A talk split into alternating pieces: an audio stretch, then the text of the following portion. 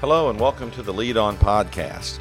This is Jeff Iorg, the president of Gateway Seminary of the Southern Baptist Convention. And on this podcast, we talk about leadership issues and various aspects of what it means to be a Christian leader today.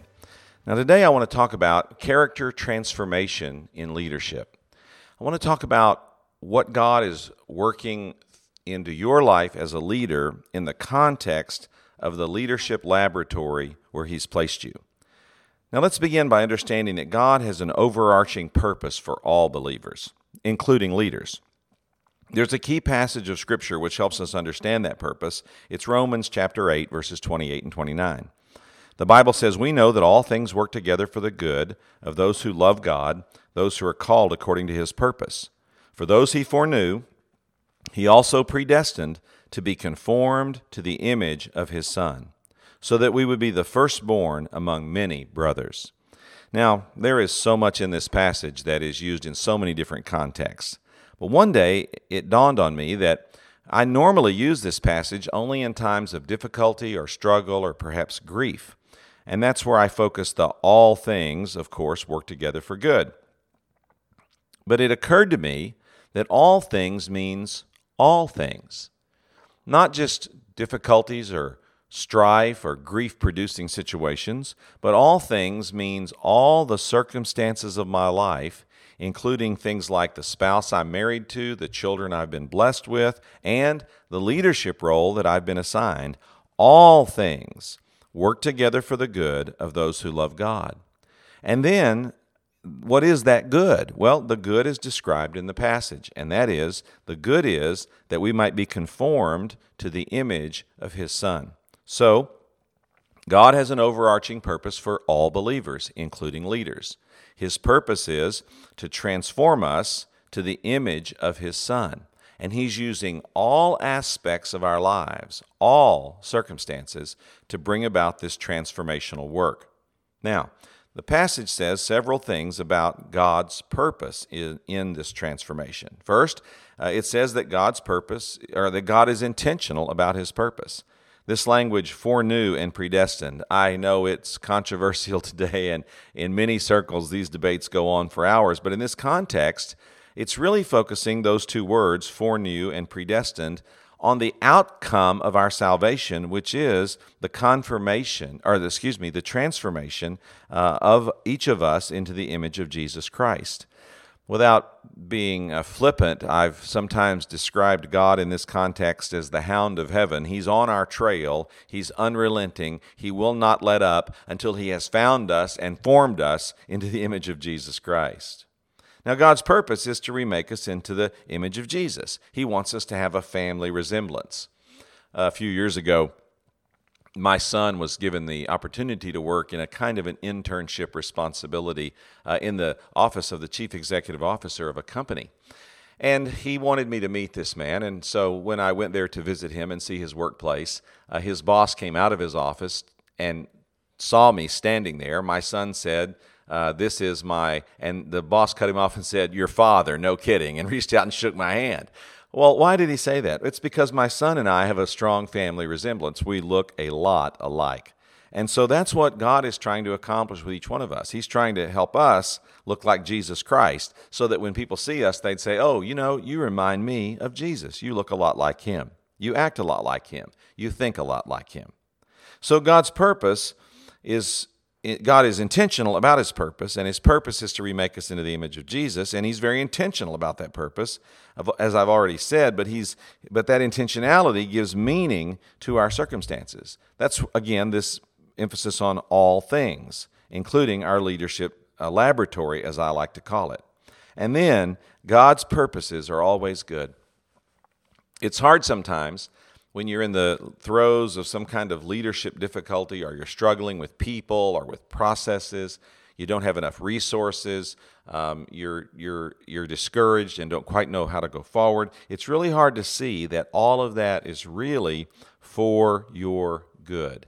But God promises that it is.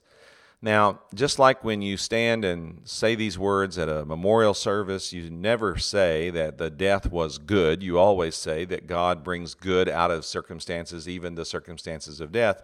I would say the same thing about your leadership circumstances right now. If they're difficult, I would not necessarily say they're good. But I would promise you, on the authority of the Word of God, that God Himself is at work to bring good out of your circumstances, whatever they may be. And that ultimate good He's trying to bring about is the good of remaking you into the image of Jesus Christ. Now, as I said, God has placed you in what I call a leadership laboratory. And that raises the question why does God have me here? Why does God have me in this particular church or in this particular youth group? Why does God have me in this particular seminary or at this particular college? Why does God have me in this particular church plant situation? Why does God have me in this denominational role? Why does God have me here? Well, the doing answer is the answer that most of us give. What do I mean by the doing answer? Well, we give an answer that God has sent us to our current leadership responsibility to do something. We say, God has sent me here to plant the church. God has sent me here to make disciples. God has sent me here to reach teenagers with the gospel. God has sent me here to teach theology, or God has sent me here to coordinate a department of a, of a denominational uh, entity. Those are the doing answers. Now, listen carefully. The doing answer is not the wrong answer. It's not the wrong answer, it's just not the best answer. What's the best answer? The best answer is what I call the being answer. And that is, God has placed you, no matter where you are, to shape you into the image of Jesus Christ. God has placed you where you are to shape you, to change you, to transform you. This is the best answer. So, the being answer is the best answer, and the doing answer is a good answer. But you have to keep those in priority order. Now, why is it that I believe that God prioritizes being over doing? He transforms, he, he uh, prioritizes transformation over accomplishment. Well, for a couple of reasons, uh, just generally speaking, without going verse by verse through lots of stories in the Bible or looking at lots of different perspectives, just a couple of conclusions. First, God does not need you to do anything. God spoke, and by a word, the universe came into being. Now, if God has that kind of power, what does He need you to do? Nothing.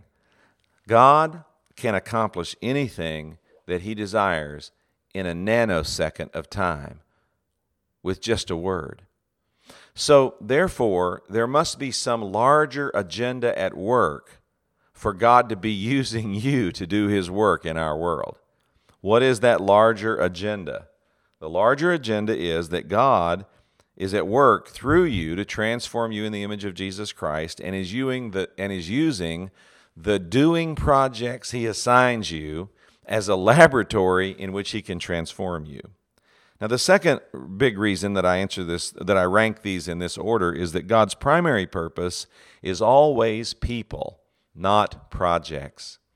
Even when you go through the Gospels, you can see Jesus setting up uh, learning opportunities and going to great pains sometimes to set up those opportunities just so he can teach his followers something personal about themselves that superseded the project that they were accomplishing. I think of just one example the incident where the fishermen worked all night and caught no fish in Luke chapter 5.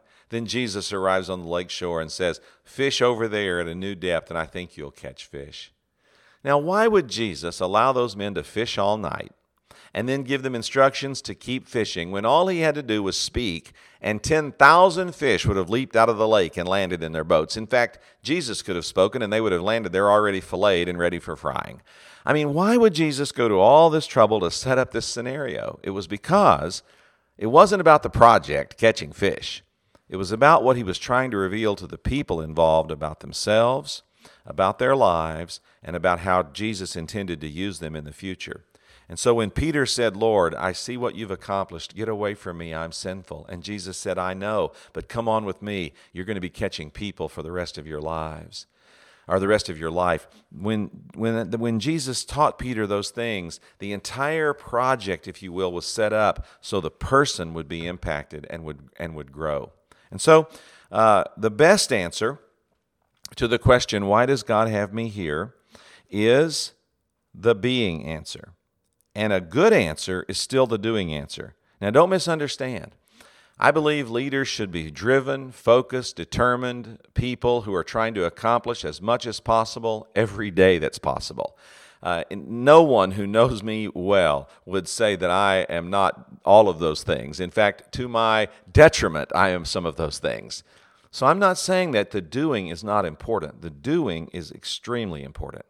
But the doing only has real meaning in the context of the being. It only has real meaning in the context of what God is really trying to accomplish, which is shaping you into the person into a person who more resembles Jesus Christ. Now, that leads to another question. How is uh, your current leadership role God's laboratory for transformation? In other words, what are some practical ways this works out? Well, let, let me give you three or four that I've observed over the years. First of all, in your current leadership laboratory, you are being changed and your character growth uh, can be painful. When I first started out in pastoral ministry, it was a fair criticism that my interpersonal skills were very weak. I was strong in preaching and teaching. I was uh, good at visionary uh, leadership and imagining where the church could go. But when it came to interfacing with people personally, uh, dealing with them individually, working with them in small groups, uh, knowing how to demonstrate empathy or compassion, I was really inadequate. And it didn't take very long in my first church for people to start pointing this out to me. And some of them did it gently and kindly, and frankly, some of them did it in very uh, confrontive, difficult, and sometimes even painful ways. This all came to a head after my mother came to visit me. My mother, at the time of this visit, was not a professing Christian and was not in attending church in any way. In fact, in my lifetime, my mother had never attended anyone's church. So she came to visit me and came to uh, Sunday worship service, came home from that, and we were sharing the meal together at lunch. And in the conversation, my mother says to me, Jeff, you're a you're a really good preacher. And I said, Well, Mom, that that means a lot. And then she said in her West Texas way, But Jeff, she said, if you don't learn to work with people, you're never going to make a pastor. And that cut me to my core. And my first thought was, How dare you? You're not even a professing Christian. You don't even go to church, and yet you come to my table and you say to me that I don't know how to be a pastor and you attack me for a failure to have interpersonal skill and not know how to do the kind of pastoral work that's needed to really effectively lead a church, how can you say that to me? That's what went through my mind. But then the second thought came. And I think the second thought was actually God whispering to me. The second thought was Jeff, this is your mother. She loves you. She's sacrificed so much for you. She doesn't have anything in this comment except you're good at, at heart. You need to pay attention. And that was the first day that I faced up to the reality that my interpersonal skills were sorely lacking. Now, that put me on a journey. Uh, it involved some counseling, it involved spiritual reflection, it involved consulting with mentors. It involved trial and error with church members and some progress and also some apologies. But over the next few years, I developed uh, a much stronger sense of interpersonal skill and a much better way of relating to people, both individually and in small groups. Now, let's be honest. Today, no one would say that this is still not a growing edge for me or uh, not a continued uh, challenge for me. Um, I'm not spontaneously or naturally uh, good at these things. But God has transformed me. He's remade me in these areas, and He's helped me to grow. And the only way that happened was because He placed me in a leadership laboratory, my first church, which was highly relational, valued family, uh, wanted to have a close connections with their pastor. And in that context, God broke through in my life and transformed me in remarkable ways. It was painful, but necessary, a part of me becoming the leader that I've become today. So, God's leadership laboratory can change you, and those changes can be change your character, and those changes can be painful. Another way that God's laboratory of transformation works is it stretches you, and that can also be painful. One of the things that's always marked my ministry is having to trust God for money. Partly it's because of my driven desire to always be expanding the church the organization I'm leading, but I've always found myself having to pray for, ask for, and trust God for more resources than were currently available in the ministry. That's always meant that I've been stretching, always pressing, always trying to find a way to do more with less or to find ways to get more so I could do more in God's kingdom. Another way I was stretched, of course, most recently was going through the land development process of Gateway Seminary. Uh, you may know the story. We sold our primary campus in Mill Valley, California, and built two new campuses in Ontario and Fremont, California. That multi year ordeal was a stretching process for me. It, it took a lot out of me, but one of the things it revealed about me, which was embarrassing and frustrating, was it revealed how poorly I handle stress and how difficult it is for me to give up worry and anxiety. Now, I've grown a lot in this over the past four years, but I talked about this recently in a message here at the seminary and, in fact, made some jokes about it, including that I have uh, coined a new life verse which says, Be anxious for everything. Uh, of course, that's not in the Bible, but it's in my life Bible of what I lived for those, those last four years. Uh, our IT department picked up on that and actually created a screensaver for me with a man sitting in a chair with his head in his hands, and the caption is "Be anxious for everything." But they act- actually added a verse reference under that. They called it "Hesitations four six." And so I've struggled with stress and with managing stress and with anxiety and worry about the work that I've been assigned, especially something as significant as relocating the seminary. And through that process, I was humbled again and realized how much I need to grow in that area and how much I need to depend on God to give me the peace that I need to make it through these leadership challenges. It was a stretching experience, not just for the seminary, but for the seminary's leader as I learned new things about myself and grew in new dimensions of what it means to trust God. Another way that God changes us in our leadership laboratory is he shapes us by forcing us to stay in difficult circumstances. In other words, you can't leave just because it's hard. You have to leave only when it's truly over or you're truly complete, you've truly completed everything God asks you to do. You know, when I was the executive director of the Northwest Baptist Convention, I'd been there about 10 years, and it had been 10 good years. We had had some difficulties and struggles. Sure, every ministry has those, but overall, it had been 10 good years and 10 rewarding years. And honestly, I'd reached the point after those 10 years where I felt really comfortable in the place that I was serving. Um, I likened it to swimming laps in a warm pool. I was stroking those laps every day. I was trying to move forward and get us ahead, but honestly, it was a pretty comfortable place of ministry. And then God called me to Gateway Seminary. And it was like being picked up out of a warm pool and dropped in the icy cold of the San Francisco Bay. I felt like I was swimming for my life every day. I had the steep learning curve of trying to learn what it meant to be a seminary president. I had the fresh challenges of dealing with all the, ch- uh, the opportunities and difficulties that we were facing as a seminary.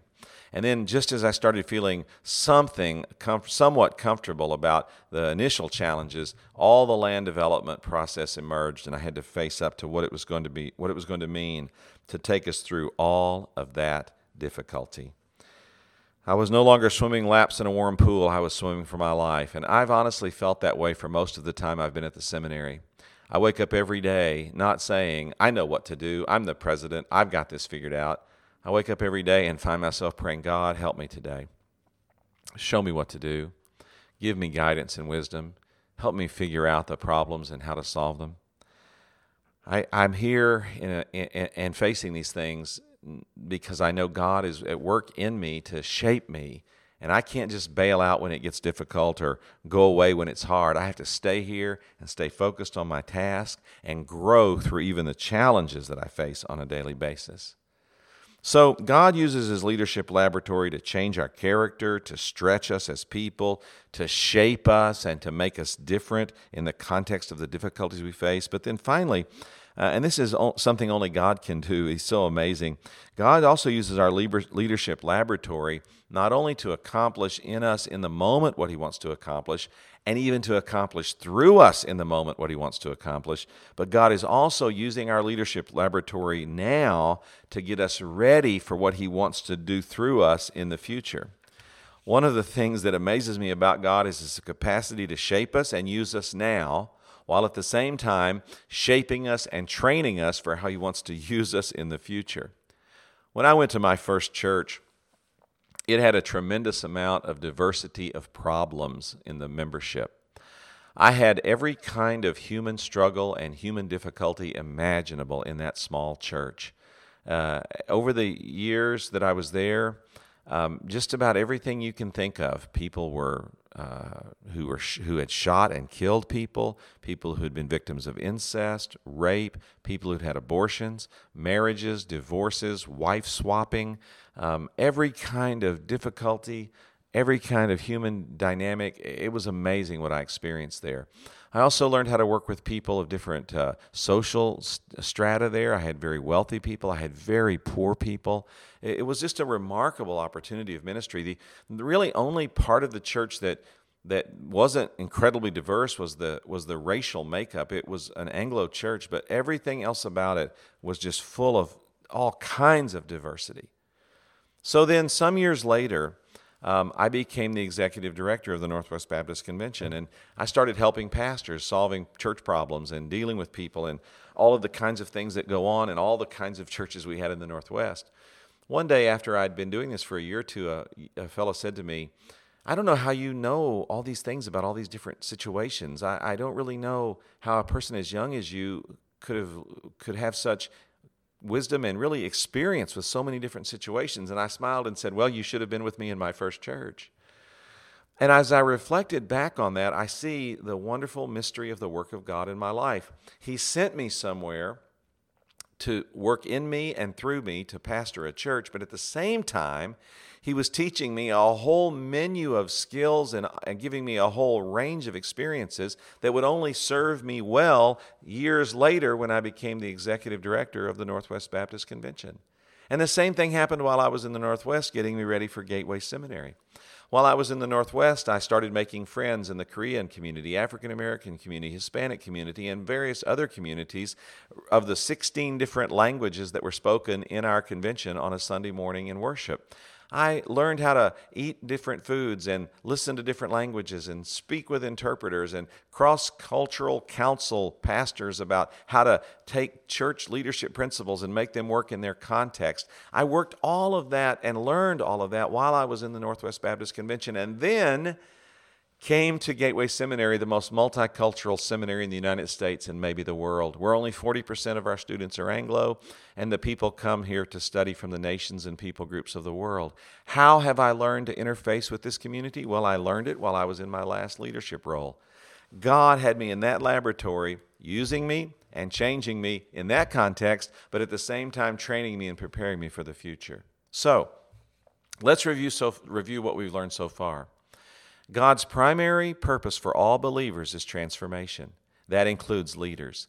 He is intentionally, purposefully working relentlessly to conform us to the image of Jesus Christ. He does that by placing us in a leadership laboratory. And He places us there primarily for the being reason, to shape us into the image of Jesus, but also for the doing reason, to get things done in His kingdom and on His behalf. Keep those, though, in priority order. How does God use our leadership laboratory? To change our character, to stretch us in personal ways, to shape us by putting us into difficulty and keeping us there until we're fully formed. And then finally, while He's doing all of that, He's also preparing us in that laboratory for future usefulness. Now, you may still be struggling, even with those examples, to discern how is God using my leadership laboratory to shape me? Well, let me help you to know how to do that by a concept I've developed that I call disciplined discernment. Disciplined discernment is discovering how God is shaping your character by asking the right question and allowing time to discover the full answer. Disciplined discernment. Now here's the here's the question that you ask. Father, why are you allowing this to happen to me? Why are you allowing this to happen to me? Now, I was teaching about this one day, and a good friend of mine was sitting on the front row of the conference. When I said this, he almost leaped out of his seat like he had been electrocuted, and he said, You, you can't ask God that question. And I said, Well, well, why not? And he said, You can't ask God, Father, why are you allowing this to happen to me? And I said, Oh, wait, that's not the question I asked. You see, the, the appropriateness of the question is all in the inflection. You don't ask, Father, why are you allowing this to happen to me? You ask, Father, why are you allowing this to happen to me? The focus is not on victimization. Why me, O Lord?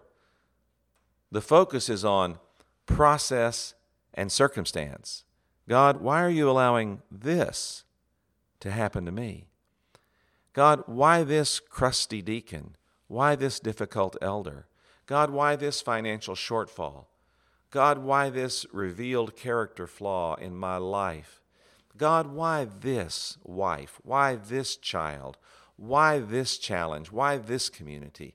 God, why are you allowing this to happen to me? Ask, ask that question and then allow appropriate time to discern the real answer. Now, why I say appropriate time is because oftentimes what happens to us in the short run, we have one perspective, but in the longer run, with a longer view, with a different perspective, we have an entirely different conclusion. In the mid 1990s, for example, I was diagnosed with cancer. And when I was going through that, it was a very difficult experience. Very difficult.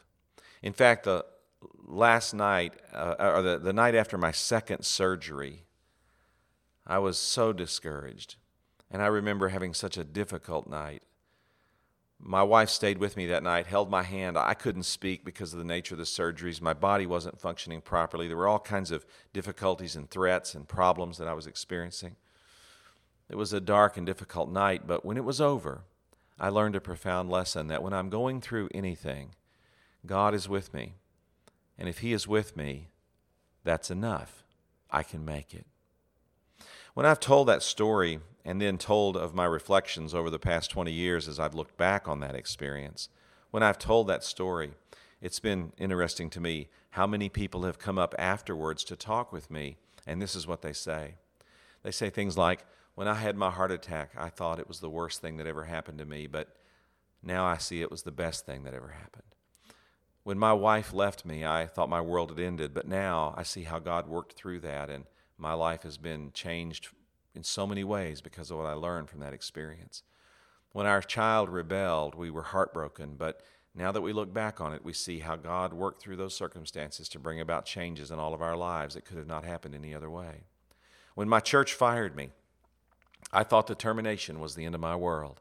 But now I look back on it and see that God used that circumstance to change my direction, propel me forward, and give me a life I never imagined. It is uncanny that every time I speak on this subject, I have people come up to me afterwards and say, I thought that when I was going through this circumstance, it was the worst thing that could have ever happened in my life. But now, as I look back on it, I see how God used it to change me and shape me and make me into the person I am today and to give me ministry opportunity I could have never imagined. So, disciplined discernment means asking the right question God, why are you allowing this to happen to me? and then allowing some time to go by to fully discern all that God is really doing through the leadership laboratory and particularly the difficult aspects of it that you're experiencing. But there's one more part of disciplined discernment besides asking the right question and allowing time to go by, and that is you have to compare your experiences to the right standard of interpretation. This is why I call it disciplined discernment. Discipline discernment mean, means using the Bible and what it teaches about Christian character as the plumb bob or the evaluation line to determine what needs to be adjusted in your life. A plumb bob is a, a, string with a weight on it, and gravity causes it to always hang in a straight line. And that straight line is the Word of God and the character of uh, the Christian character that's revealed in the Bible. And so when you're practicing discipline discernment, it's not just uh, uh, it's not just saying, What's God doing in my life? That's a good question. But the better question is, What's God doing in my life to conform me to the standards of character described in the Scripture? That's the disciplined part of discernment. It's not just uh, some speculative discernment, it's disciplined discernment. So, when you're asking the question, How is God using my leadership laboratory to transform me into the image of Jesus Christ? Ask the right question God, why are you allowing this, this particular circumstance, to happen to me? And then allow some time to go by before you fully think you've arrived at the answer. And use the Scripture and the Christian character standards described in Scripture as the plumb bob or the measuring line for how you believe God is shaping and changing you for the future. God is at work remaking us. He's using our leadership laboratory to get that job done. And I hope this podcast has helped give you some tools to understand how this is at work in your life today.